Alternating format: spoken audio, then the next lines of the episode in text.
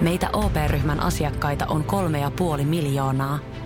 Otetaan yhdessä tulevaisuus omiin käsiimme ja rakennetaan siitä parempi. Meillä on jotain yhteistä. OP-ryhmä. Osuuspankit, OP-yrityspankki, OP-koti ja Pohjola Vakuutus ovat osa OP-ryhmää.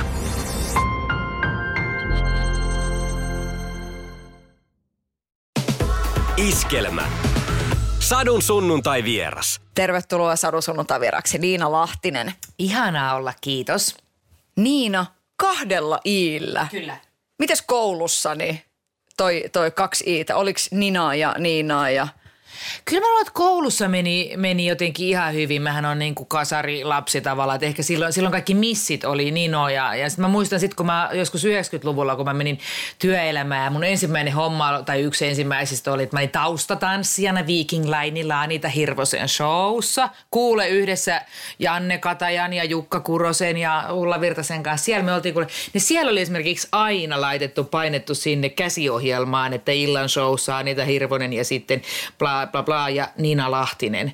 Ja sitten vielä Nina Lehtinen aina. Sitten mä mietin, että mikä se voi olla näin vaikeaa, että se on nyt Nina Lehtinen. Mutta sitten mä ajattelin, että Nina Lehtinen on paljon niin kuin tavallaan laihempia, tanssiampia, missimpiä jotenkin kuin Niina Lahtinen. Joo, mutta ihan hyvin on mennyt, mutta välillä tulee vieläkin. Esimerkiksi nyt kun mä olin tuossa Onnenpyörässä vieraana, niin kaikki somemateriaalit oli, että vieraana Rosa Meriläinen ja Nina Lahtinen. Ei se ole helppoa. Mm. Niin ajattelisin, että perus Niinana niin ei se sitten kuitenkaan ole. Ei, ei se on, se, sitten se on haastavaa, koska kaikki ninat sanotaan myös Niina, niin sitten sitä ei voi tietää. Ja se on vähän niin kuin se, että, että jos on porukassa se lentäjä, niin hän sanoo itse, että no mä oon sit muuten lentäjä, että se niin. tulee esille siinä. Niin. Samoin kuin nämä, jotka kirjoitetaan yhdellä vokaalilla. Joo, kyllä sitten. Nyt mä täytyy sanoa, että jos eihän täällä kuulu tänne lutkutuksen ääni, koska se on mun koira, joka jostain syystä nyt nuolee. Tota. Hei, se, se lutkutus on ihan ok. Öö, tota, juhlakunnossa revy tuolla Piikokissa sai ensi iltansa ja siellä niinku Öö, millainen se tunnelataus on, kun ka- kaiken tämmöisen niin kuin, kohta pari vuotta oltu vähän silleen hissukseen, niin sit siellä on oikeasti ihmisiä ja pääsette naurattamaan yleisöä ja kertomaan sitä niin kuin teidän taidettanne live-yleisölle? Se oli jotenkin hämmentävää ja mahtavaa ja kaikkea. Sitten meillä kävi siis niin ensinnäkin koko esityksen kanssa, että se piti olla jo vuosi sitten, mutta koronan takia se peruttiin ja me oltiin sitten työttöminä syksy ja sitten tota odotettiin, odotettiin tätä saapuvaksi, kun kuuta nousee. Vasta on tosi kiva syksy nyt niin kuin treenata. Ja sitten ensi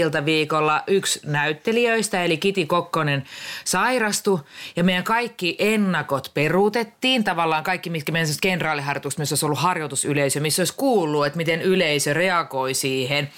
Sitten oli niin kuumottavaa torstai. Mä olin niin jännittyneenä koko päivän, kun hän sitten tuli lopulta torstai. Perjantaina niin kuin ensiltä, mutta torstaina oli eka yleisö. Se oli myyty niin kuin ennakko koko, koko sali täyteen. Oli niin jotenkin jännittävää, että mä en tiedä yhtään, miten ne niin kuin reagoi ja, ja onko tässä mitään hauskaa tässä jutussa. Ja, ja, ja jotenkin ihan hirveä stressi. Ja me vielä siinä päivällä sitten Kiti tuli ja me treenattiin vielä, että katsotaan vielä, että miten nämä menee ja, ja muuta. Ja sitten ei muuta kuin sormet ristiin ja kohti kohti yleisöä. Ja sitten kun ne lähti heti alusta, ne lähti alkupiisissä, ne lähti niinku taputtaa ja hurraa ja huutaa. Ja heti ekat vitsit, niin ne nauro sillä. Ja me oltiin niinku siellä, me oltiin takana tota, noin jonkun kollegakaan siinä, me oltiin Krissen kanssa, me oltiin siellä sillä että ne nauraa, ne nauttii tästä, tuntuu niin ihanalta.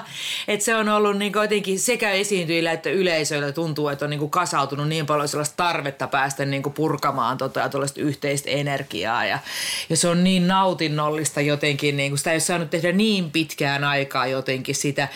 Vaikka mäkin olen komediaa tehnyt nämä korona-ajatkin, mutta mehän tehtiin putoustakin, niin me tehtiin sitten ilman yleisöä ja ei ole niin kuin saanut sitä live-yleisöä, sitä sellaista, kun niin kuin sadat ihmiset samaan aikaan räjähtää nauruun, siis se miten hyvältä se tuntuu keittiösi johtavana psykologina, niin miten tärkeää se on komedian tekijälle, että sitten tulee se semmoinen kyseenalaistaminen just ton suhteen, että okei, että no ei sitä live-yleisöä aina ole, että sitä ei niinku, että tämmöinen otettiin pois ja nyt kun sen saa vähän tässä pikkuhiljaa takaisin, niin miten hyvää se on tehnyt? Kyllä se on tehnyt hyvää. Totta kai, mä, siis kun mä oon tehnyt paljon televisioviihettä, siis totta kai kun tekee esimerkiksi niin sketsejä ja inserttejä, kun kuvataan, niin eihän niissä koskaan ole yleisöä. Ja sekin on oma taiteenlaji. Silloin sen tavallaan niin kehitellään sitten hierotaan sen vitsin tavallaan hauskuuden maksimointia ja sitten sen työryhmän kesken ja nauretaan sitten näin. Mutta, mutta jotenkin niin kuin, kyllä komediassa ja varsinkin siis musiikki, musiikkiteatterissa, live-musiikissa, niin se, se elävän yleisön niin kuin energialataus, joka tulee artistiin ja joka tarttuu ja joka saa esiintyjän syttymään ja vuotaa energiaa takaisin lähettämään sitä yleisöä. Sitten sit tulee semmoinen energiamylly, niin se on niin huikea fiilis, että kyllä sen kaikki esiintyvät artistit tietää. Mikä on sulla jotenkin sit omasta historiasta niin kuin varhaisin muisto tolta puolelta sille, että sä oot ollut vaikka yleisössä? Oot sä käynyt katsoa UITtä joskus junnumpana tai niin kuin tämmöisiä juttuja?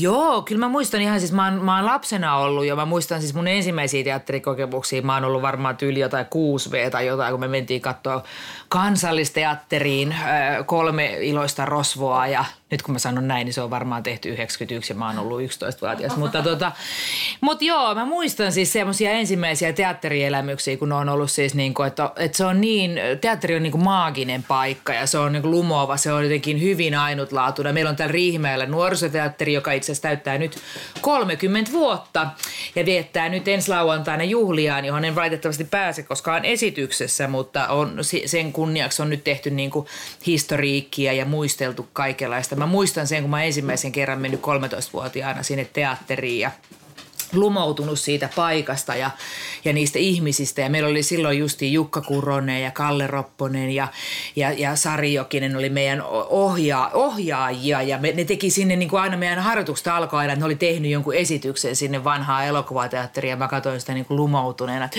mitä täällä on. Että täällä on tämmöinen paikka, missä ihmiset saa niin kuin tehdä siis niin kuin toteuttaa unelmia ja visioitaan ja jotenkin niin kuin näyttää itsestään semmoisia puolia, mitä ei koskaan saa yläastelaisena näyttää missään. Niin sehän on niin kuin, se on tekijöille ja kokijoille, niin sehän on niin kuin terapi- terapiaa teatteri. Jenni Pääskysaari just pe- Mielen maantiedekirjassa otti tätä esille, että kyllä hänet niin kuin, että, että hänelle aukesi ihan uusi kulma, kun hän pääsi sinne niin kuin teatterihommaan mukaan silloin korsolaisena sieltä lähiön keskeltä, että sieltä löytyi tosiaan just tommonen niin kuin oikein kunnolla aukes ovi. Niin mitä se oli sulle? Nyt kun sä mietit sitä, että susta on tullut alan ammattilainen, sä oot sillä elättänyt perhettäsi nimenomaan sillä, että sä oot ollut siellä niin kuin teatterimaailmassa mukana ja päässyt esiintymään, niin, niin miten tärkeä juttu se oli? Ja tajusit se sen silloin itse niin kuin, sitten junnuna, että okei, että nyt ollaan jonkun ison äärellä?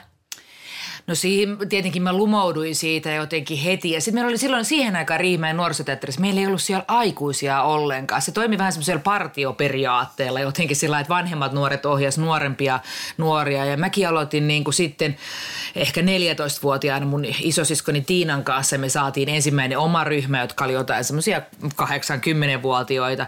Ja sitten me saatiin tehdä sen ryhmän kanssa. Me tehtiin kaikki niin kuin teatteriharjoituksia. Sitten mä dramatisoin mun ensimmäisen näytön näytelmäni Liisa Ihmemaassa ja me ohjattiin. Ja mä olin siis niinku siis lumoutunut, se on niinku huikeeta homma. Se niinku imasee mukaansa siis se, että siellä saa tehdä kaikkea ja saa toteuttaa visioita. Ja me tehtiin semmoisia kaparee-esityksiä siellä, missä oli, mikä on hyvin lähellä tuota revyytä. Siis semmoisia niinku musa-tanssinumeroita ja mä rakastan laulaa ja tanssia ja kaikkea. Mutta eihän sitten sitten ton niinku uran suhteen, kyllähän mä niinku lapsena toivoin, että mä saisin tehdä tätä työkseni. Mutta sitten kun sen tietää, että se on niin, niin, niin vaikea ala päästä ja niin vaikeaa jotenkin jotenkin, niin sitten mäkin olin jotenkin orientoiduin sitten, että mä voisin tehdä sitä kaikkea muutakin. Ja sitten lukioikäisenä mä ajattelin, että mä lähden opiskelemaan niin kuin kirjallisuutta ja kirjoittamista, että mä oon niin kuin hyvin kirjaorientoitunut ja tekstiorientoitunut ihminen myöskin.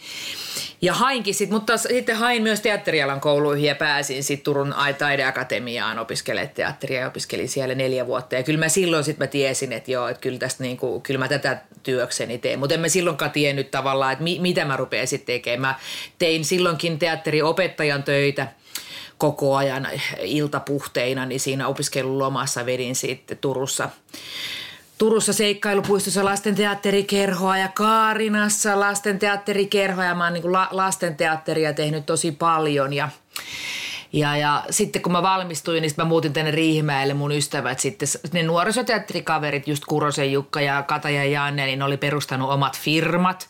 Ja sitten mä pääsin niiden firmoihin töihin. Janne oli perustanut ohjelmatoimiston, me myytiin sitten tota ohjelmaa erilaisiin tapahtumiin ja järjestettiin sitä. Ja Jukan kanssa tehtiin show-viihdettä ja No mietin sitä, että jos nyt tuossa esimerkiksi juhlakunnassa revyssä on vaikka no, Salmisen Krisse ja on Kokkosen Kiti, joilla jo tavallaan niin kuin sukunimet kertoo sitä, että siellä suvussa on sitä taiteilijuutta. Niin mites Lahtiset?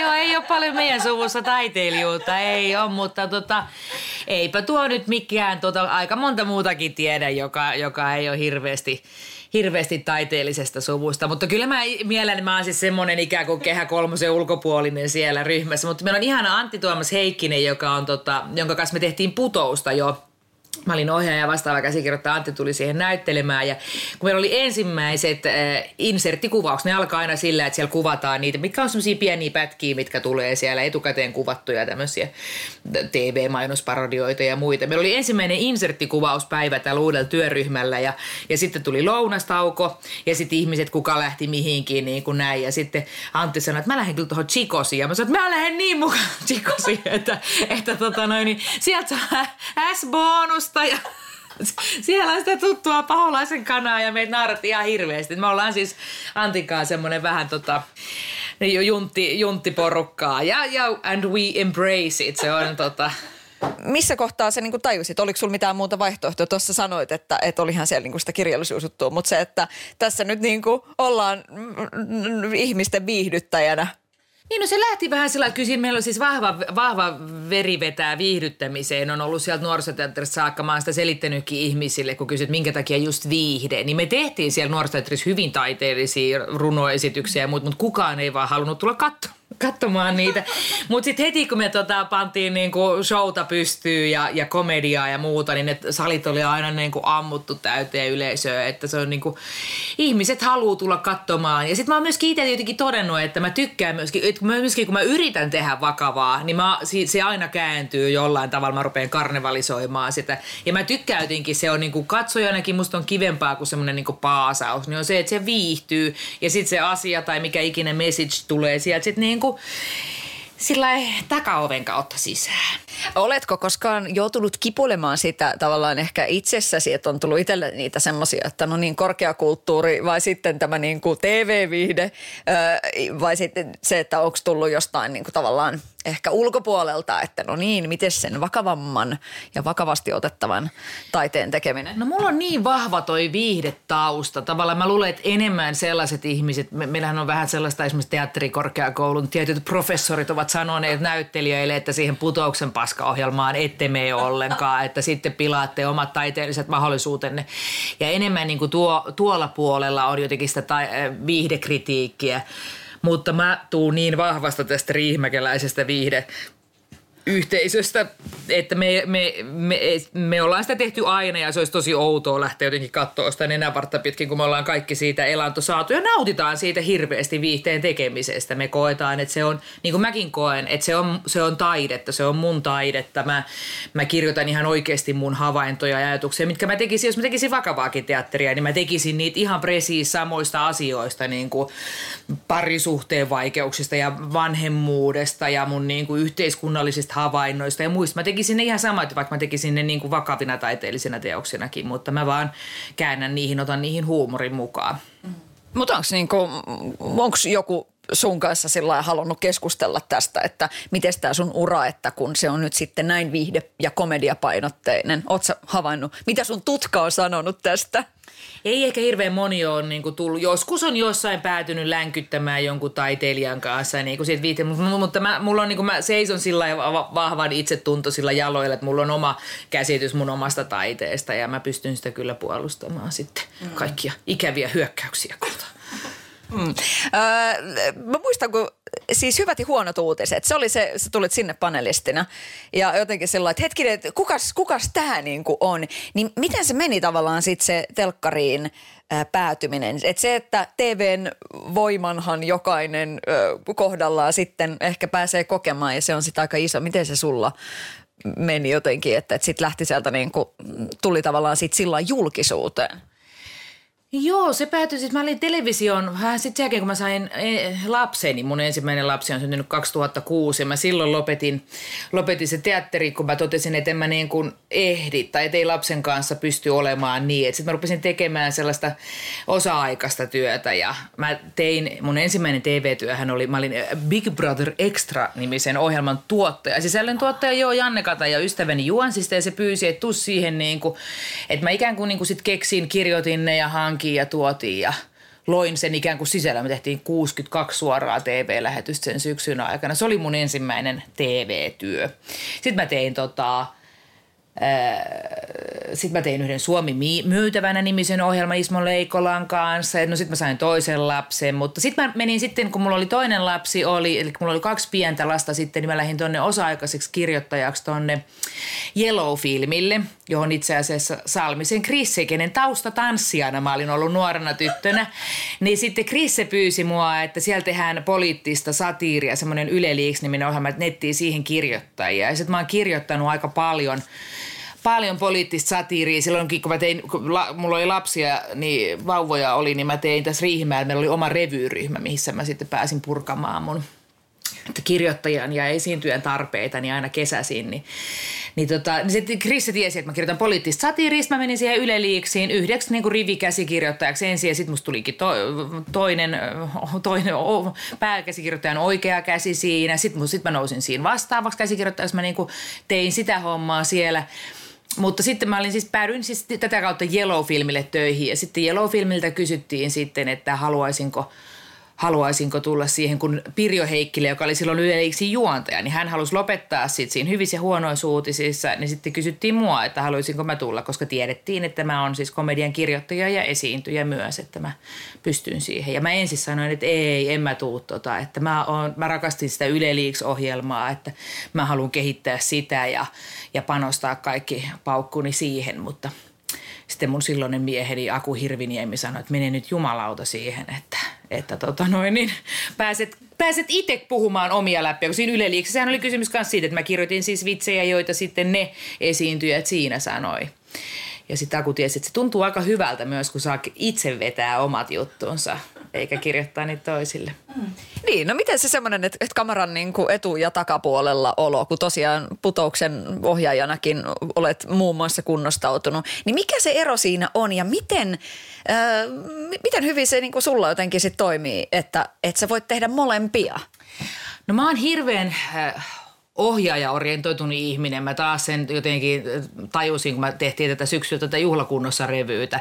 Niin varsinkin kun mä oon siinä siis vastaava käsikirjoittaja, että mä oon tehnyt sen käsikirjoituksen äh, hyvien kollegoiden niin kuin, tekstien pohjalta ja itse toki kirjoittanut sinne paljon myös. Mutta että mulla on niin visio siitä, miten se pitäisi tehdä ja mulla on myöskin, että mä rupean sitten siellä ohjaamaan. Että ohjaajan piti tulla sitten mulle sanoa yhdessä vaiheessa, että nyt Niina, että tässä pitää olla vain yksi ohjaaja, että hän ohjaa, että älä sä täällä niin koko ajan ohjaa täällä kulisseissa. Että hei, tässä hyvä, kun tämä tehtäisiin tällä tavalla näin. Et mulla on vähän semmoista pientä vikaa ja mulla on niinku kuvauksissakin, mä oon tota, Mä oon, mä oon siis kuvauksissa aikana olla naurettu sitä, että mä rupean itse säätää että hei musta tää pitäisi tehdä niin kuin näin ja näin pitäisi olla täällä näin. Et mulla, on niin kuin, mulla on vähän tällaista pääsmärin vikaa, jos voi sanoa. Niin sit se on ihanasta, kun mä saan ohjata, niin sit mä saan niin kuin pääsmäröidä siellä ihan huoleti. Et sit mä niin kuin, ja mä tykkään kauheasti siitä ohjaamisesta, että se se on ihan, ihan mun juttu. Mutta sitten mä tykkään myös esiintymisestä hirveästi.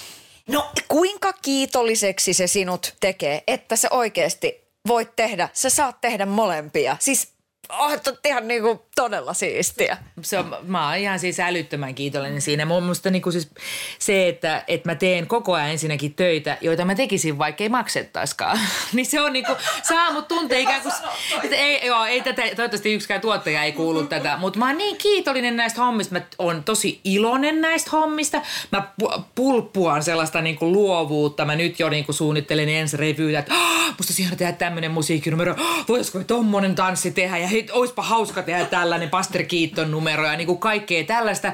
Että mä, niin kuin, mä, mä rakastan niin kuin ideoidessa, mä rakastan tehdä ryhmätyötä ihmisten kanssa. Musta on tosi kivaa niin jotenkin itse asiassa tänään tulee just kiitää näitä mun nuoruuden ystäviäni Jukka Kuronen. Se soitti, hänellä on show tulossa tuohon noin Riihimäen teatteriin ja se että hän haluaisi sinne semmoisen Sanna Mari jutun, mutta hän ei oikein tiedä, miten se menisi. Mä sanoin, että tuu meille iltapäivät, keksitään se. Mä autan sua, keksitään yhdessä se. Niin tota, mä, mä, mä rakastan ideoida ja tehdä ryhmässä ja, ja, ja kaikki, mitä mä, mitä mä teen, niin mä oon kyllä niin kuin superkiitollinen siitä. Ja varsinkin nyt näin koronan jälkeen sitä jotenkin niin tajusi, että tässä ihmiset joutuu hirveästi vaihtaa alaa ja, ja, ja itsekin mietin, että mitähän sitä, mistähän sitä nyt sitä saisi tätä leipää niin kuin pöytään tässä näin. Mutta sitten kuitenkin sen verran riitti kaiken maailman etäjuontokeikkoja ja muuta, että sai, sai itsensä elätettyä sillä, mutta mietin, että että jos olisi pitkään tuommoinen jatkunut, niin mitä sitä sitten lähtisi tekemään? Rakastu aina uudelleen. Maistuu aina kuin italialaisessa ravintolassa. Pizzaristorante. Sadun sunnuntai vieras. Mitä se tota, Fyrkendaali tässä kohtaa jotenkin niin kuin sulle merkitsee? Siis se, että et, et tavallaan se rahan tulo, millaiseen valoon se on tässä tullut näillä, näillä vuosilla – Mä oon aina ollut, siis mä olin silloin nuorempana, mä oon elänyt aika semmoista niinku köyhää kituuttavaa elämää. Mä olin työttömänä ja, ja muuta ja se, siitä mä luulen, että johtuu mun aika semmoinen niinku matala, matala elintaso, että ihmiset niinku miettii, että, jo, että miksi sä asut siellä Riihimäellä. Ja sitten mä kuuntelen paljon, ne maksaa niinku lainan lyhennystä että jos pistää niinku kuukaudessa, tiedät sä, niinku tonnin tai tonni 500 niinku asumiseen ja sitten mä että se on ihan järkyttävän paljon, että mitä sitten tapahtuu, jos työt loppuu.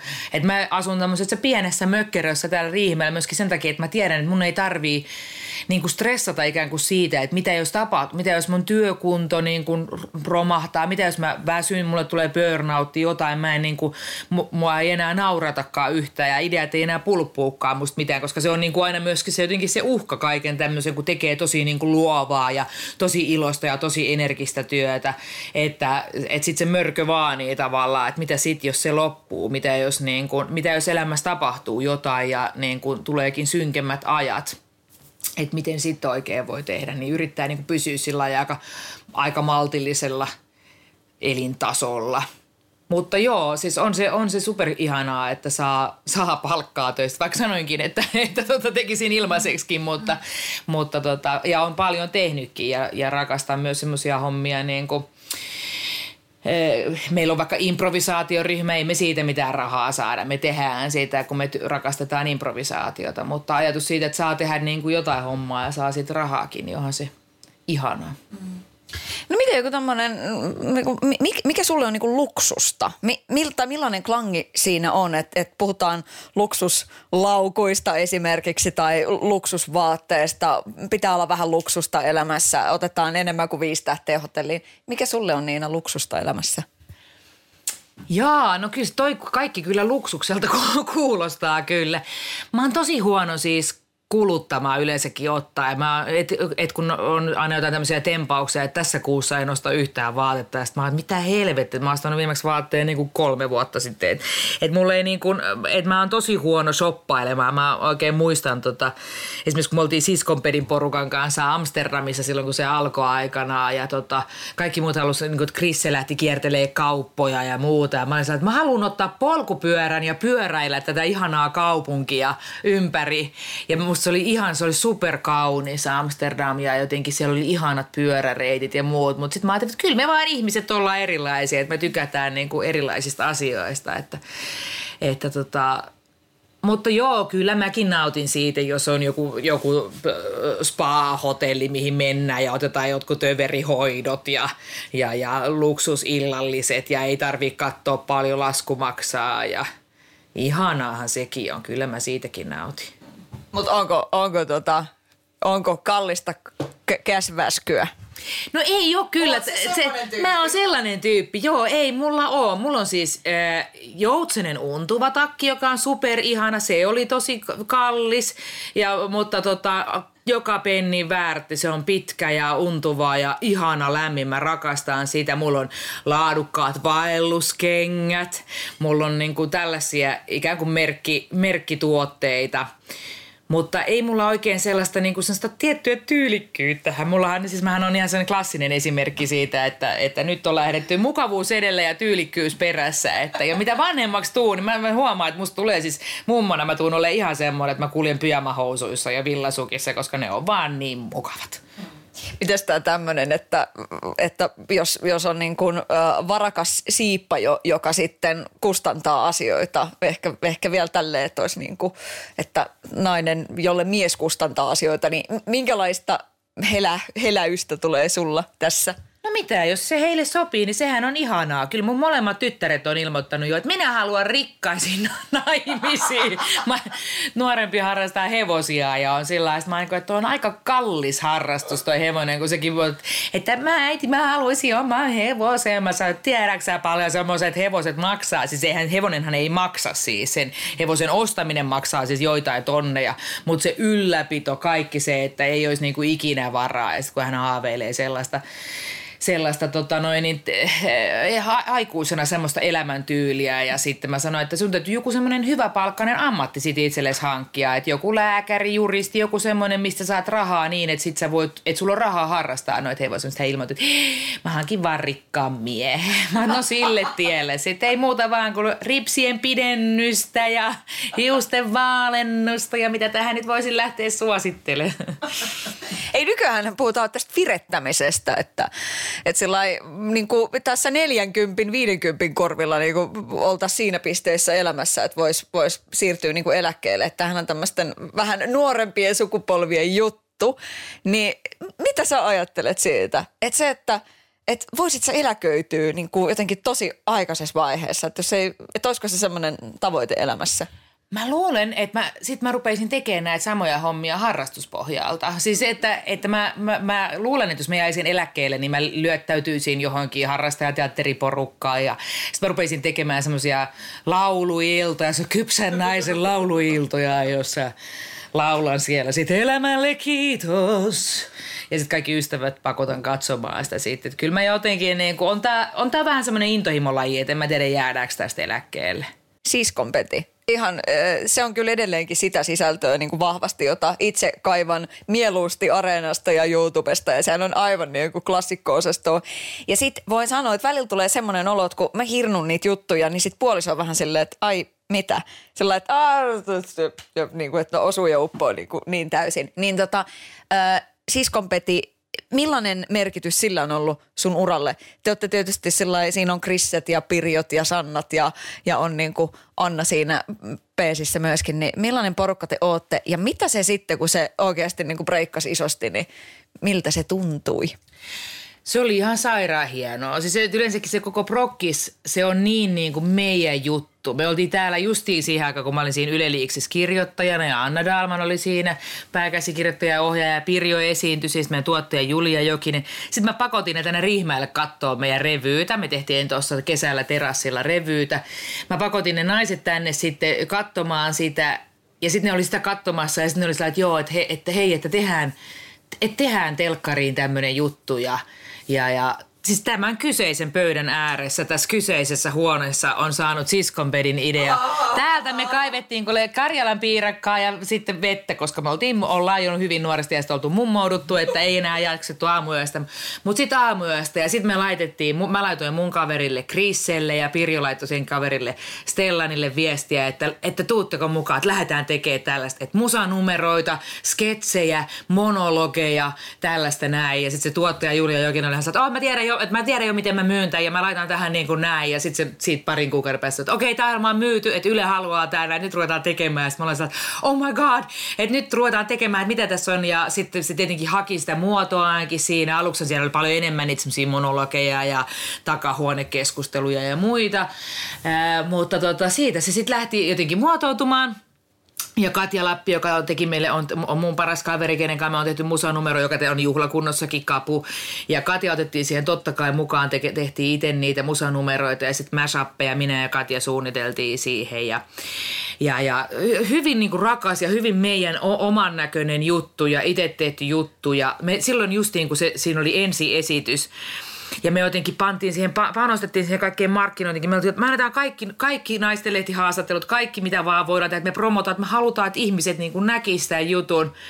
Ja sitten kun se tuli se ensiesitys, me, me pelotti niin paljon, että me lähdettiin porukalla tosiaan sinne Amsterdamiin, mistä kerroin jo aikaisemmin. Ja sitten kun meidän kone laskeutui sinne Amsterdamiin ja se Dalman oli tullut jotenkin ekana ulos sieltä, sieltä koneesta ja joku Krisse ja jotain, sitten mä tulin Katjankaan niin kuin vähän perässä ja sitten ne seisoo siellä, niin kuin siellä että, että se on saanut yli 800, 800 000 katsojaa se ensi. Ei, siis mulla on kaikki sellainen, niin kuin, että, että ei ole todellista ja niin kuin siis itketään ja nauretaan ja että nyt juhlitaan ja sitten me juhlittiin. Se oli ihanaa. En kestä. Se oli ihanaa ja sitä on ihana tehdä ja mä rakastan niitä naisia ja, ja en saa kertoa tulevaisuuden jutuista, mutta tota noin niin... Äh, Elokuva? Ei, mutta mä, mä, tota, se tuleva tulee näyttämään, että vielä jatkoa seuraa. Millaista palautetta siitä on tullut? Sillä niin kuin risuja, ruusuja ja, ja kaikkea siltä väliltä. Miten sä sitä luonnehdit? Sehän iskee, sehän on se, sehän iskee niin, niin, niin kuin suorilta ohi suojausten ja mielensä pahoittajakin varmasti löytyy, mutta millaista palautetta on tullut? No enimmäkseen kyllä hyvää palautetta. Että ihmiset on kuin, tykännyt siitä hirveästi ja semmoisia, niin kuin, niin kuin, että se, on, niin kuin se oli meille tekijöilleenkin terapeuttista. Tavallaan Siskonpedin sketsithän on hirveän paljon syntynyt sillä tavalla, niin kuin mä kirjoitan nytkin, niin kuin sitä juhlakunnossa revyytä. Minä ja Pietari Vihula ja Antti Tuomas Heikkinen kirjoitettiin sitä sillä tavalla, että aina kokoonnutaan. Ja sitten ensiksi kerrotaan kaikki kuulumiset ja jauhetaan tavallaan sontaa, niin sit siitä aina syntyy niin kuin hirveästi sketsiideoita, että kun kertoo, että no, että no mulla oli sitten miehen kanssa tämmöinen riita sitten, että me tota, siinä sitten se alkoi mua neuvoa keittiössä ja mua alkoi se sitten harmittaa ja, ja niin kuin, että, että sitten syntyy oikeista. Ja sitten aina siinä tilanteessa sitten hyvät kollegat, sitten lähtee aina semmoinen niin kuin läpäheitto ja vitsailu ja karnevalisointi ja mitä se tilanne olisi voinut olla ja miltä se kuulostaa. Ja, ja jotenkin siitä syntyy niin kuin sketsit. Ja samalla tavalla on syntynyt siskonpetikin, et meillä oli, me kokoonnuttiin aina säännöllisesti, sit kaikki oli kirjoittanut jotain ideoita sketseistä, mutta sitten ne aina myöskin hirveästi syntyi sketsejä sillä että mä sanoin, että, ha, tai niin kuin tiedätkö, Stellan tulee, että anteeksi mä olin myöhässä, että tuossa taksissa, että ette voi uskoa mitä tapahtuu ja sitten me, me naurattaa hirveästi, kun se on hirveän hauska tarinankertoja nainen. Ja sitten mä olin, että ota, kirjoitetaan, ota, ota, mä, samalla, mä litteroin tätä samaan aikaan, että mä kirjoitan niin kuin ylös sitä. Mutta se, että se on niin, niin kuin aidoista oikeista havainnoista – niin se on myöskin ihmiset sanoo, että se on hirveän tunnistettava. Että siellä on niin kuin tosi jotenkin kaikkien elämästä tai kaikki tuntee niitä ihmisiä, koska ne on oikeita ihmisiä, ketä siellä, kenestä siellä on tehty. Niin. Sitten se, se, mikä jotenkin tuli jotenkin yllättävämpänä, tai mitä me, kun me ei ajateltu, tai me ei ajateltu te- tekevämme mitään niin feminististä sarjaa, vaan me tehtiin niin jotenkin sillä nais porukalla, joo. No, mutta se oli vähän semmoista niinku semisattumaa tai jotenkin sillä että me oltiin naisia, jotka tässä istuttiin tämän kyseisen pöydän ääressä ja oltiin sillä jotenkin, että, että Pirjo ja minä ja on meidän kyllä Krissi otettava mukaan ja Stellan on otettava mukaan ja jotenkin näin, niin, niin sitten – et, mutta me, me ei niinku näe tehty mitenkään sillä niinku nais, niinku naisten elämästä, vaan me tehtiin niitä omasta elämästä ja sen takia niistä tuli vähän niinku naisen elämästä kertovia niinku sketsejä. me ollaan hirveän erilaisia naisia myöskin keskenään. Niinku Krisse on hyvin erilainen ja, ja Pirjo on hyvin erilainen ja myöskin ne näkökulmien niinku moninaisuudet ja raikkaudet, niin ne tuo siihen jotenkin semmoisen feministisen klangin tavallaan, että – Pirjo, kun kuuntelee Krissen elämää, niin se, niin kuin, se, se karrikoi sen johonkin tiettyyn suuntaan. Ja, ja Krisse, kun kuuntelee Pirjon elämää, niin se karrikoi sen johonkin tiettyyn suuntaan. Ja, mutta joo, että se on niinku, että et, et me ollaan kuultu se sitten, että nuor, nuoremmille sukupolville, niinku parikymppisille, ne kokee sen niinku hirveän voimaannuttavana ja feministisenä sarjana. Ja se on totta kai niinku super, super lämmittävää, koska sitä tietenkin, jos jotakin haluaisi tehdä naistaiteilijana, niin on myöskin ikään kuin murtaa niitä ennakkokäsityksiä, millainen naisen pitää olla, millainen nainen saa olla. Tai jos, jos nainen on tämmöinen, niin saako se sitten olla tämmöinen ja näin.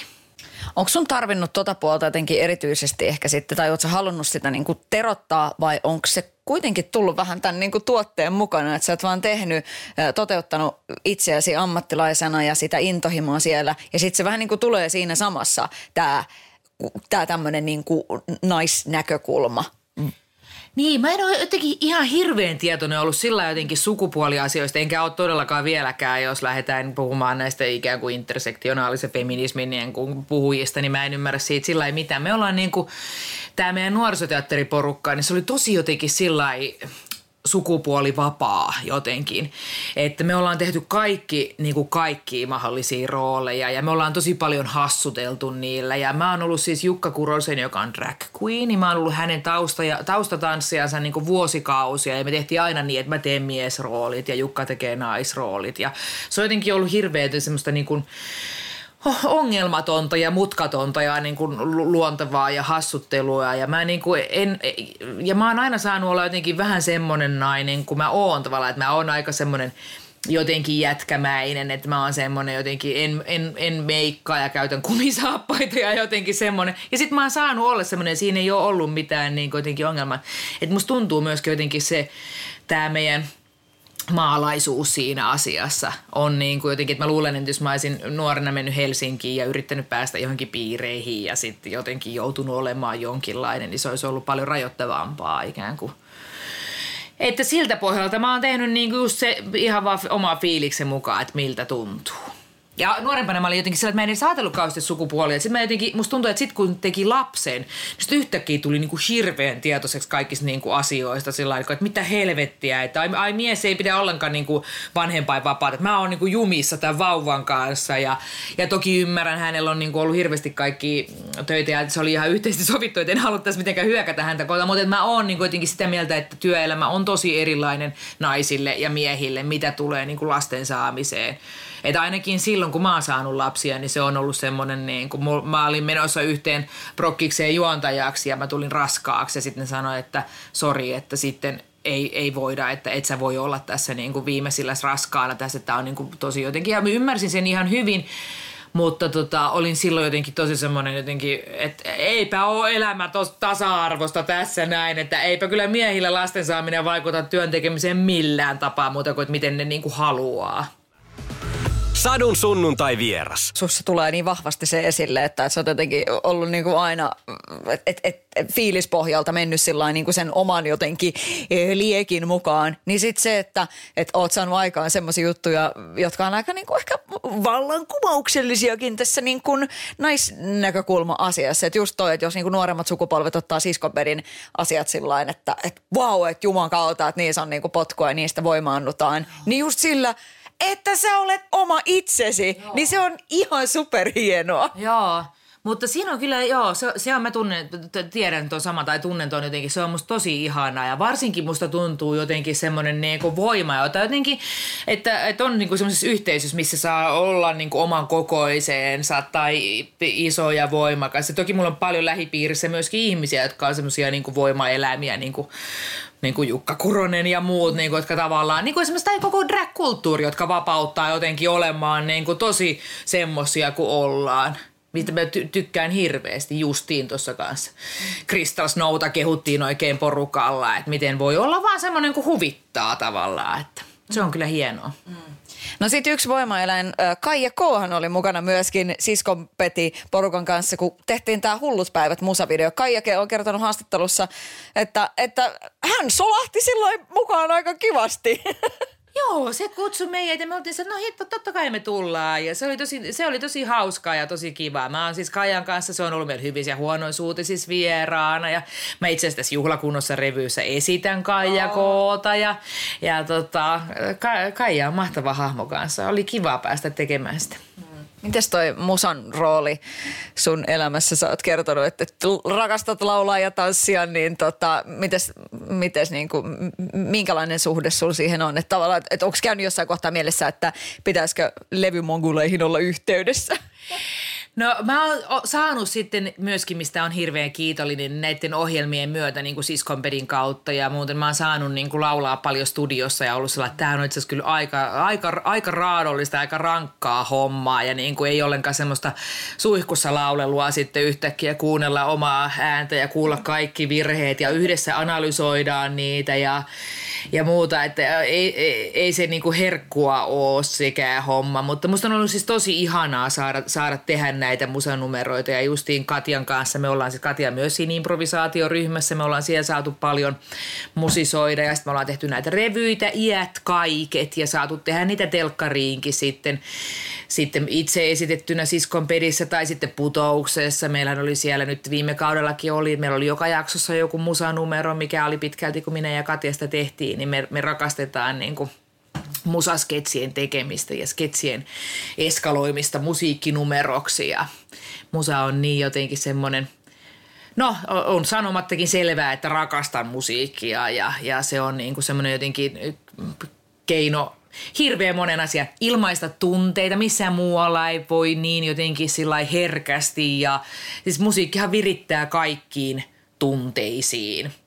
Ja, ja musikaaleissa on semmoinen jotenkin sanontakin, että sitten kun, niin kun ei pysty enää, enää sanomaan se, niin sitten pitää niin kuin laulaa. Että tavallaan kun tunne kasvaa liian isoksi, niin sitten se muuttuu niin kuin lauluksi. Ja mä, mulla ainakin mä koen sen kanssa niin, että, että se on tota, oli se sitten iloa tai surua tai jotain, niin äkkiä siihen niin kuin sitten musiikki lähtee soimaan siihen ja Mä oon jotenkin, ai että meillä oli siis ihan mahdottoman kivat ensi Pakko nyt vähän mainostaa Joo. tässä näin. Meillä oli siis lauantaina – Meillä oli torst- perjantaina ensi ilta, mutta meillä oli lauantaina kaksi esitystä, niin perjantaina mentiin vaan kiltisti kotiin, mutta sitten lauantaina me mentiin syömään sitten sillä ryhmällä ja oltiin siellä teatterilla. Ja sitten Antti Tuomas otti kitaraa ja alkoi, me oltiin sieltä sosiaalitiloissa vaan alkoi niinku rämpyttää. Sitten meidän niinku viulisti Anssi Salminen oli että hei, että mulla on tähän hyvä viulusta. Niin kuin Krissi sanoi, että hän haluaa laulaa tota noin, niin, että vie minut, minut vie jonnekin. Ja sitten ne soitti Antin kanssa, sitten Anssi sanoi, että ah, mä haen viulun tähän näin. Sitten Sami Kurppa oli että ottakaa mä haen mun klarinetiin sit Janne Matlimia. Mites tää äitiyskuvio, kuinka paljon se on ollut, että onko se ollut sulle niinku kuinka merkittävässä roolissa, että se, se pyrit olemaan niinku laittamassa lapsiin nukkumaan? Että et tavallaan varsinkin silloin, kun ne oli pienempiä ja muuta, niin nyt kun sä mietit sitä, kun tässä jo tosiaan on niin kuin vähän isommat lapset, vähän niin kuin rupeaa hellittää ja sitten on samaan aikaan tehnyt töitä, toteuttanut itseään ja sitten on kuitenkin se semmoinen, että se pyykkikone pitää, pitää laulaa ja, ja lasten kanssa pitää sitä palapeliä joskus niin kuin rakentaa ihan sillä ajatuksella. Mm. Niin mitä ajattelitte sitten nyt, Niina Lahtinen? No ajattelen, että te, tein parhaani ja, ja tota, paljon se ei ollut. Mä oon, mä oon ollut ihan hirveän uraorientoitunut äiti. Tai mä koen, että mä oon parempi äiti, kun mä saan ilmasta itseäni myöskin jossain muualla. Että kun mä saan toteuttaa itseäni työkentällä. Että mä en olisi ikinä että vaikka nyt joku voisi sanoa, tai silloin vanhemmat rouvat saattoi sanoa, että nyt kun lapset on pieniä, niin olet kotona vaan, olet kotona vaan, et lähde mihinkään, vaan kotona vaan, kotona niiden lasten kanssa, niin mullahan siis pää olisi hajonnut niin kuin heti alkuun, että mä oon mennyt, mä mennyt tota noin niin, esikoinen syntyi marraskuussa, niin mä oon tammikuussa ollut jo yhdessä työhommassa mukana sillä että vauva oli niinku tississä ja sitten joku sitä aina vaunuissa hytkytteli siellä sitten, että et, et mä rakastan, rakastan tätä mun työtäni. Mun työ on mulle myöskin niinku tapa ilmaista itseäni ja olla niinku jotenkin palaa, palaa kirkkaalla liekille iloisesti ja voimakkaasti tässä maailmassa, että, että kotiäitiys ei, ei ollut ollenkaan mun juttu. Se on ihan varmasti joillekin toisille ihmisille, niin toiset nauttii siitä ja, ja tykkää, mutta se ei tarkoita sitä, että mä olisi rakastanut. Kun mä sain käydä tuolla ilmaisemassa itseäni, niin sit mä oon aina kokenut, että mä tuun niin kuin latautuneena ja, ja, ja kaipauksella ja ihanalla jotenkin niin kuin musta on ihanaa nytkin, kun oikein, kun mulla oli tuolla, kun mä olin viikonlopun tuolla töissä ja sitten kun sunnuntaina mä tulin kotiin ja otin mun molemmat tytöt ja sanoin, että nyt katsotaan vähän TTKta ja tässä näin ollaan jotenkin kainaloittaa ja tehtiin pizzaa ja oltiin jotenkin sellainen kotona, niin mä, mä rakastan sitäkin, mutta mä tarviin näitä molempia puolia elämääni.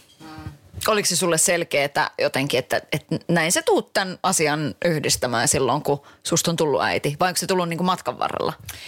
Joo, se on varmaan matkan varrella tullut. Mä en ollut jotenkin ikinä, mä en ollut jotenkin ajatellut, että mä oon mikään niin kuin äiti-ihminen ja haluaisin tehdä jotenkin lapsia. Mutta sitten mä koin, että, että kyllä tähän itse asiassa yksi lapsi tähän, tähän sopisikin jotenkin tähän kuvioon. Ja sitten kun mä jotenkin sain sen lapsen, niin mä täysin, että mä en voi tehdä tätä työtä, mikä mä nyt teen. Että mä olin silloin nuorisoteatterin toiminnanjohtaja ja mä tein siis tosi ympärivuorokautista päivää siellä ja mä ajattelin, että, tota, että en mä voi tällaista tehdä, että mun täytyy löytää joku sellainen osa-aikatyö. Mikä kaiken kaikkiaan, niin musta olisi tosi ihanaa, että pienten lasten äidille tarjottaisiin mahdollisuutta tehdä parina päivänä viikossa kolme tuntia töitä. Niin kuin tiedätkö, että sen aikaa se lapsi voi olla kerhossa tai jonkun hoitajan kanssa, niin kuin mulla on ollut. Meillä on täällä ollut ihanat systeemit Riihimäellä. Annikki on ollut apina kerhossa ja mä oon saanut tehdä kirjoittajan töitä samaan aikaan tai saanut käydä jossain keikalla ja, ja, ja jotenkin saada sieltä sitä toista tasapainoa niin kuin elämään. Ja yleensäkin ottaen musta on niin, kuin kauheita oli siinä, kun mä muistan, kun olin lapsia ja keskusteli ihmisten kanssa, kun oli sellainen, että yksikin nainen, kenen kanssa yhden lapsen äiti, joka oli sellainen, että hän haluaisi kyllä palata töihin, mutta se on sitten niin kuin 40 tuntia viikossa, että ei hän voi niin kuin yksi, ei hän halua jättää yksivuotiaasta niin kuin koko ajaksi vaan päiväkotiin.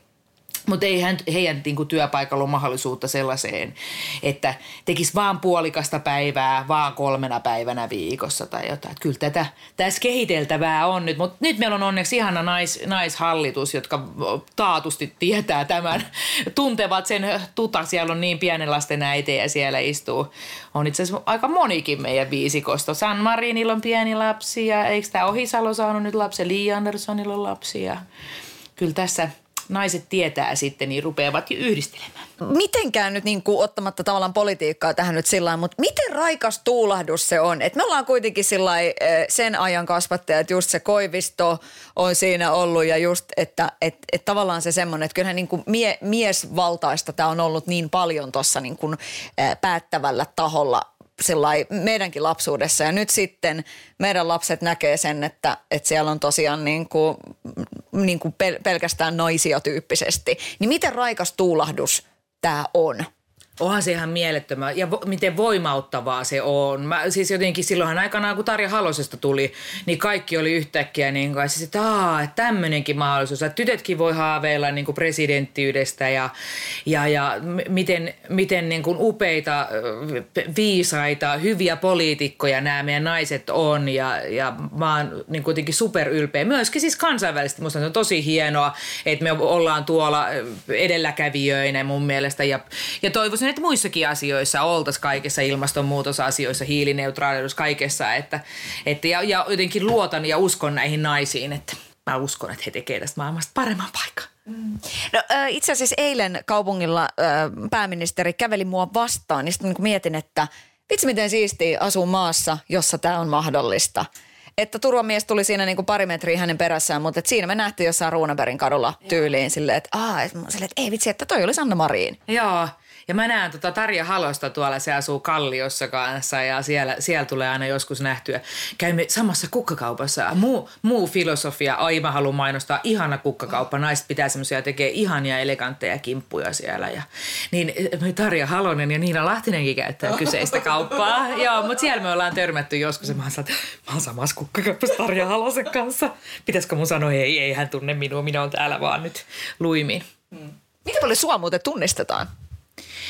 Ää, se riippuu, missä kaupungissa mä oon. Et mä oon niinku selvästi huomannut, nytkin mä kävin kesällä, kävin siis Oulussa katsomassa, kun Krisse ja Katja ja Jukka ja Erkku ja muut näytteli tuossa tota, Oulun kesäteatterissa, niin mä tein sen kaupunkiretken, että mä menin Ouluun, niin siellä oli jotenkin yhtäkkiä, niin kuin, että jo, mihin kaikissa kadulla tuli ihmiset pysäytti ja, ja, ja ravintolassa ja muualla, mutta sitten Riihmäellä, kun kaikki tuntee muutenkin, niin täällä ei tietenkin tuu, ei tule kukaan mitään sanomaan. Ja sitten ehkä Helsingissä on niin paljon – muutenkin tavallaan jotenkin pyörii siinä julkiksi siellä, niin ettei siellä, sielläkään tule kukaan.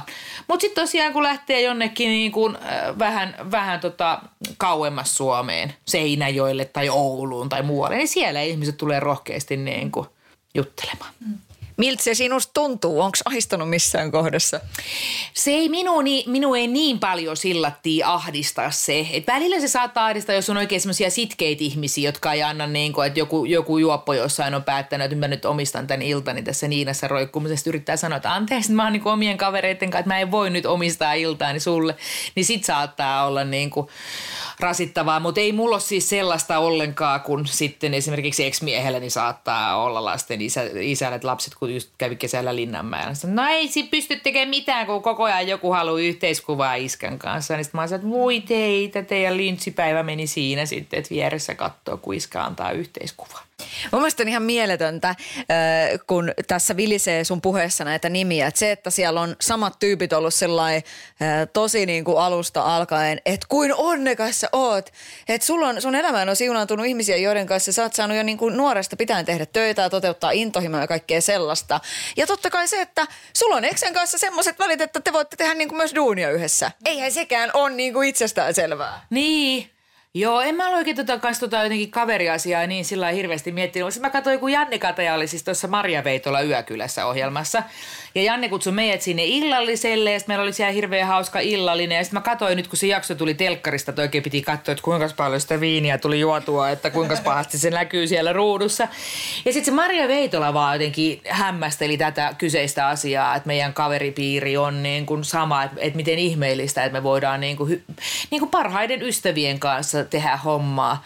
Ja sitten mäkin olin oikein, että niinpä se onkin kyllä, että on se aika ainutlaatuista ja hienoa, että, että kyllä mä oon, mä oon tosi, tosi onnellinen, että saa. Ja se on tullut jotenkin sillä orgaanisesti sitä kautta, että me ollaan siellä nuorisoteatterissa aikana aloitettu ja sitten me ollaan, tiedätkö, lukioikäisenä tehty jotain keikkaa ja sitten me ollaan parikymppisenä oltu sillä että nyt pitäisi jotain elantoa saada ja, ja jos mä teen show, niin tuukse siihen tanssimaan, joo, ja jos mä teen tota, tota, tota taikashow, niin tuukse siihen avustamaan? Ja joo, ja näin. Me ollaan niin jotenkin ystävien kanssa jotenkin luotu nämä hommat, mitä me tehdään ja sitä kautta päädytty sitten, mutta se on, se on musta tosi, tosi kivaa ja ainutlaatuisesti hienoa. Ja, mutta voishan tässä olla se, että olisi vaikka jonkun rahahommien takia mennyt vaikka välit. Niin, se, se voi olla kyllä, että olisi, mutta nyt on onneksi ollut sen verran jotenkin, en mä tiedä, niin kuin reilua ja kivaa ja sitten toisaalta anteeksi antavaista ja, ja, ja murheet karnevalisoivaa porukkaa, että me ollaan sitten aina onnistuttu jotenkin selviämään kaikesta sun kohdalla niin, äh, niin jotenkin tylsät, kun se kuulostaakin, niin just tämmöinen niin kuin hauska nainen juttu, niin miten sä haluaisit sitä jotenkin niin luonnehtia? Se, että, että kun sähän oot tämmöinen niin kuin, kun sua, sua näkee tavallaan nytkin tässä näin, niin sehän on tämmöinen niin kuin karnevalisoitu mm. ihminen. Että totta kai eihän elämä pelkästään ole sitä, mm. se on ihan selkeää. Mutta totta kai mä luulen, että, että sussa se jotenkin kuplii niin, niin vahvasti. Mm. Niin miten se semmoinen, että, että hauskan, että kun nainenkin voi tosiaan olla hauska, että nythän tässä näinä vuosina on ruvettu vähän niin kuin kaataa niitäkin raja-aitoja, että esimerkiksi radiossa voi toimia kaksi naista. Sehän on yksi tämmöinen asia, mikä on ollut, että juu, ei, ei voi olla, kaksi naista ei toimi. Ai mutta jaa. nyt siitäkin on alettu oikein puhumaan, mutta tota, Niina Lahtinen ja hauska nainen, niin, niin miten, ko, siis onko se sulle mikään juttu? Et koska mä haluaisin antaa sulle niin kuin oikeasti niin ison palkinnon siitä, että sä oot jotenkin vaan ihan helvetin hauska muija ja sä oot tässä niin kuin porskuttanut ja vähät välittänyt mistään, mikä joku, joku, joku, joku muut on puhunut asioista. Joo, kiitos. Mä en tota, musta, mä oon saanut tehdä ikäni tosi hauskojen naisten kanssa hommia ja en mä ikinä jotenkin ajatellut sitä sen kummemmin, sitä ikään kuin sukupuoliasiaa, että voidaanko me nyt tehdä, niin kuin Siskonpeti on naisporukalla tehty. Toki siellä on Joonas Nurman, jota ei jota ei, ei voi tota, sivuuttaa koskaan. Ja Jarkko Niemi, hän on aivan, aivan lumoavia näyttelijöitä ja Joonas yhtenä käsikirjoittajana siinä. Joonashan on oikein semmoinen punchline-nero, voisiko näin sanoa. Mutta joo, niin kuin, että on tehnyt, tehnyt paljon sukupuolesta riippumatta erilaisten kokoonpanojen kanssa ja – kyllä mä niin kuin on, on sitten, on siunattu siitä, että on mun lähipiirissä on ollut ihan hirveän hauskoja naisia. Ja nytkin tässä, kun mä teen siis Kiti, Kiti Kokkosen ja Krissen kanssa, kun tehdään tota, juhlakunnossa revyytä, niin kyllä mä, niin kuin mä nautin niistä ihan hirveästi. Mä nautin siitä, kun mä tuun Sanna Marinina lavalle ja sanon, että Krista – ja sitten Kiti seisoo siinä vieressä. Ja mun ei tarvitse mitään muuta sanoa kuin se Krista ja koko yleisö nauraa, koska Kiti on niin hauska. Siis sen pelkkä presence on niin, niin kuin jotenkin, ja mua naurattaa itteenikin siinä vieressä se, miten se jotenkin tillittää siinä. Ihania tyyppejä, joo. Onko sun koskaan tarvinnut niin kuin pienentää ittees? Oletko niin kuin havainnut, että semmoisia hetkiä olisi ollut? No ihan varmasti on, mutta mulla on myöskin ihan hirveän huono muisti. Mä en oikein niinku, mä oon tota noin, niin mun onnellisuuden salaisuus, mikä mä oon aina sanonut, että mikä varmaan näisyys nauttaa näissä kaveripiireissä ja eksissä ja kaikissa asioissa, että mä oon ihan hirveän nopea unohtamaan kaikki asiat.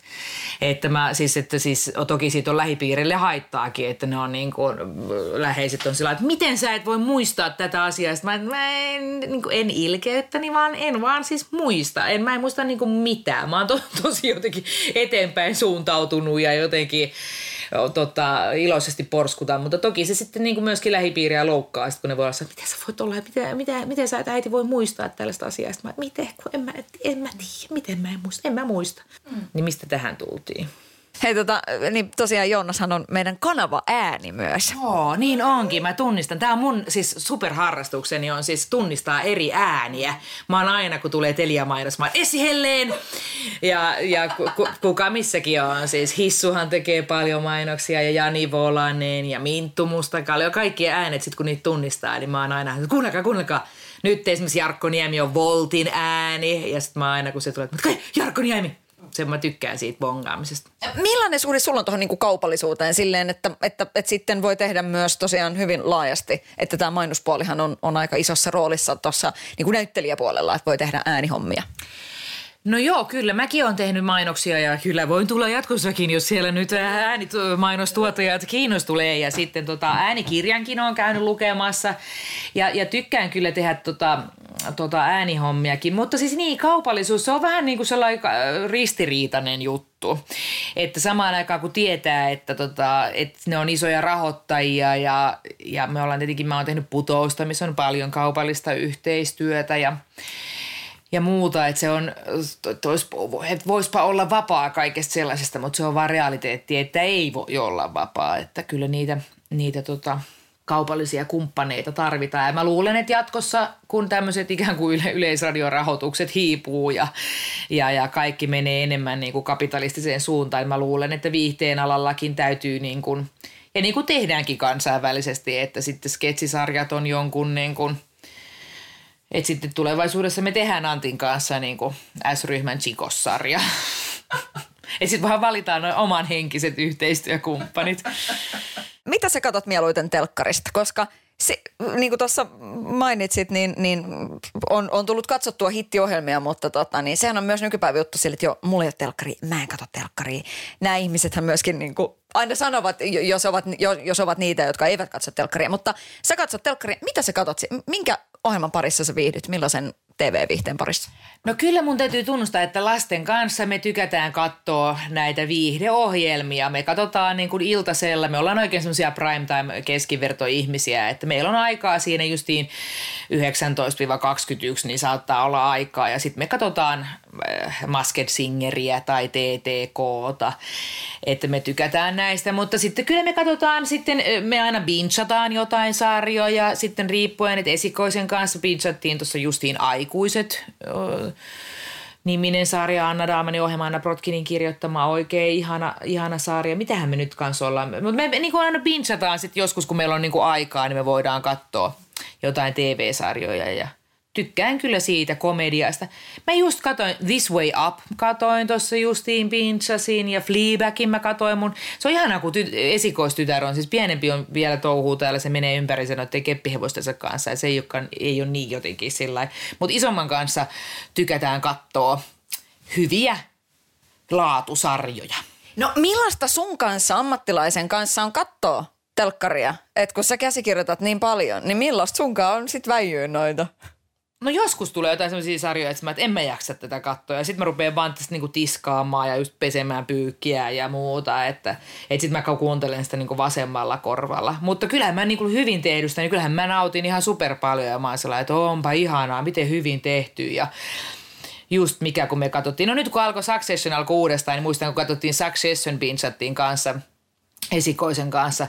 Just esimerkiksi sen siis kakkoskauden lopetus – on niin mahtava käänne, että me oltiin sellainen molemmat se wow, niin kuin pää räjähti, kuin tää on näin hyvä, että kyllä mä, niin kuin, kyllä mä nautin hyvästä. Oot muuten, onko vielä tullut niitä vaiheita, että sä olisit nolomutsi?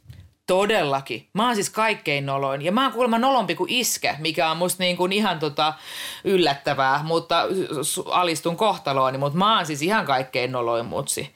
Mä oon, mä oon niin innoissani, niin kuin jos on yhtään joku tota noin niin, jossain kaveri jossain tota noin niin, videopuheluyhteydellä, niin mä, ihan, mä oon jotenkin ihan superärsyttävä ja nolo ja mä en voi sille oikein mitään. Ja sit mä oon ihan, mä oon ihan hirveän innoissani kaikista asioista ja jotenkin tunkeen kaikkiin paikkoihin, mihin mun ei kuulu ja tu- tuun jotenkin sillä, että ai teillä on täällä tyttöjen ilta ja mä voisin, mä tulla tänne kanssa, että ei todellakaan, mut siis oot nolo, lähde pois. Niin tota, joo, no, no, nolo mä oon kuulemma kyllä. Ja sitten se on tietenkin supernoloa, että mä oon telkkarissa niin noloa, että mä käyn tekemässä siellä jotain niin kuin noloja juttuja ja mulla on nolo, nolot läpät ja mä, mähän on teini-ikäisen niin kuin kauhu. Niina, mikä on parasta vastapainoa työlle? No kyllä se varmasti on koti, kotielämä. Kyllä mä Mä justiin, nyt oli siis, oli, meillä oli ensi viime viikko ja mä oon ollut siis vaan töissä ja painanut pitkää päivää ja esityksiä ja muuta. Sitten mä tulin tänne oikein kotiin ja mä olin tytöille, mä olin että nyt täytyy niinku, nyt täytyy maadottua. että nyt saunaan, pizzaa, telkkaria. Sitten mä olin heti maanantai-aamuna, mä sanoin, että mä haluan nyt uusia – amppeleita. Mä kävin ostamassa, kuule, kato millainen ihan älyttömän iso oh, muratti tuolla. Oh, kato, mä ostin tuolla. Se, siis se on ihmisen pituinen. Se maksoi oh. kuule 20 euroa. Mä ripustelin pikku tommonen oh, villakko tossa. Nyt, nyt on maadotettu, joo, kyllä. Niin se, se on. Ja sitten toi koirahan on ihan kaikkein paras. Sehän maadottaa jo tuolla työelämässä. Sehän on ollut tuolla meidän, meidän takahuoneessa ja kaikki käynyt sitä vuorolla aina rapsuttelemassa. Ja, ja hän on semmoinen ihana ja nyt teki tässä sitten, kun saanut heti mennä sitten sen kanssa täällä nyt sitten mettään ja, ja, ja kävelylle tonne oikein ottaa happilenkkiä ja Tänään just äsken ajoin tuossa autolla, kun kävin koiran kanssa, oli lähes mettäjä. Mutta tuossa käveli mun sisko käveli, silloin, silloin se taas Suomen Lapin koira. Ja sitten mä huusin silleen, Tiina, lähde mettään. Sitten se ei, ei, pitää lähteä töihin, mennään illalla. Mennään illalla. Ja sitten mä menin yksin koiran kanssa mettään tonne. Täällä on ihanaa, luonnonläheistä täällä Riihimäellä. Voisit vois täältä antaa sulle rantatonttia? Täältä tota noin, niin valitettavasti Riihimäelle ei järve järveä ole. Et Vantaan jokihan tuossa viere, vie, heti tuossa virtaa vieressä, että, että tota noin, niin kyllä tässä nyt rantatontit jää saamatta, mutta – mutta kyllä mä tätä, me aina Riihimäki aina oikein sillä mainosta, että mullakin on yksi kaveri, joka on sillä että, joo, että se on ihan sama missä ohjelmassa, niin niin, että voi alkaa laskea sekunteja, että koska Riihimäki mainitaan. Että kyllä minä ja Janne Kataja ollaan semmoisia Riihimäki lähettiläitä, että me joka paikassa sitä jaksetaan mainostaa, mutta tämä on kiva kaupunki. Satu, sunnuntai ja vieras. Sadun sunnuntai vieras.